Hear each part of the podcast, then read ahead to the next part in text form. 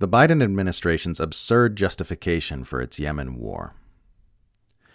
On Monday, the U.S. launched its eighth wave of airstrikes in its new war against Yemeni forces, which it has now formally titled Operation Poseidon Archer. The strikes are aimed at breaking a Red Sea shipping blockade, which the de facto authorities in Yemen have implemented to pressure Israel and its allies into ceasing the genocidal onslaught in Gaza. At a press briefing on Monday, Principal Deputy State Department spokesperson Vedant Patel uttered a now familiar Biden administration line when asked if the war should escalate to involve U.S. boots on the ground. First, as it relates to the Houthis, the United States is not interested in any escalation, but it is never acceptable for malign actors to target international vessels, to target legitimate commerce that is flowing through the Red Sea, Patel said. We're talking about international waters that allow 30% of global container shipping to flow through those waters, 15% of seaborne trade. This is a waterway that is vital, and we will always take appropriate steps to hold those accountable that put things like legitimate commerce, civilians, U.S. personnel in harm's way. Ever since the Biden administration began bombing Yemen, its official spinmeisters have been babbling about commerce and global container shipping to justify it. The unspoken premise behind this justification is that an active genocide should be permitted to continue with zero economic repercussions of any kind, for Israel or anyone else. It's just taken as a given by empire managers and their defenders that the money must keep flowing and the gears of capitalism must keep turning at the same rate they were turning before Israel began massacring tens of thousands of Palestinian civilians, if not faster. That the horrors being unleashed in Gaza should have no material impact on the rest of the world whatsoever. The Empire will permit you to think thoughts and feel feelings about the butchery in Gaza quietly in the privacy of your own head and under the right circumstances, it will even permit you to attend pro Palestine demonstrations and share your opinions on social media.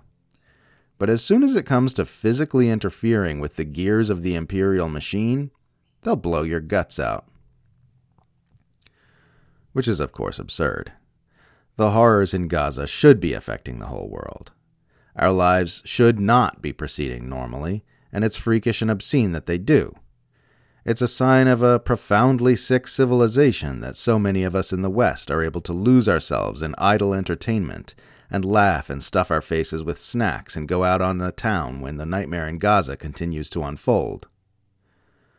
Gaza should be stopping us in our tracks. Hell, we should be disrupting the economy ourselves. We shouldn't have to wait for impoverished Yemenis to do it for us. We should be holding general strikes and stopping ships and disrupting everything we can possibly disrupt in order to force Western civilization to look at what it's supporting in Gaza and bring this mass atrocity to a screeching halt. Instead, we're just sleepwalking through life like we always do, while people in the poorest nation in the Middle East bravely fight our battle for us. The Empire is not entitled to expect that all commerce keep flowing normally during an active genocide. Israel is not entitled to have zero consequences for its actions, and its trading partners are not entitled to be unaffected by those consequences. The idea that it is normal and appropriate to use any and all measures to prevent Israel's atrocities from having any material impact on commerce, up to and including starting a new American war, is self evidently ridiculous. It's been an incredibly draining past 100 days for those of us who've been following events in Gaza. There have been days when I couldn't even believe the sun dared to shine.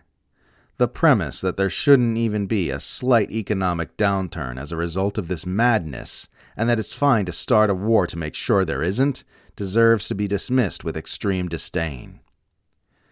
We live in a dystopian world where it's completely normalized to subvert human interests to commercial interests, to toss tens of thousands of lives into the incinerator for wealth and convenience, where war profiteers rake in vast fortunes for selling instruments of mass murder to genocidal governments, and where the most powerful empire in history declares a war to defend shipping containers at the cost of human life. Don't ever let these sick freaks convince you that this is normal.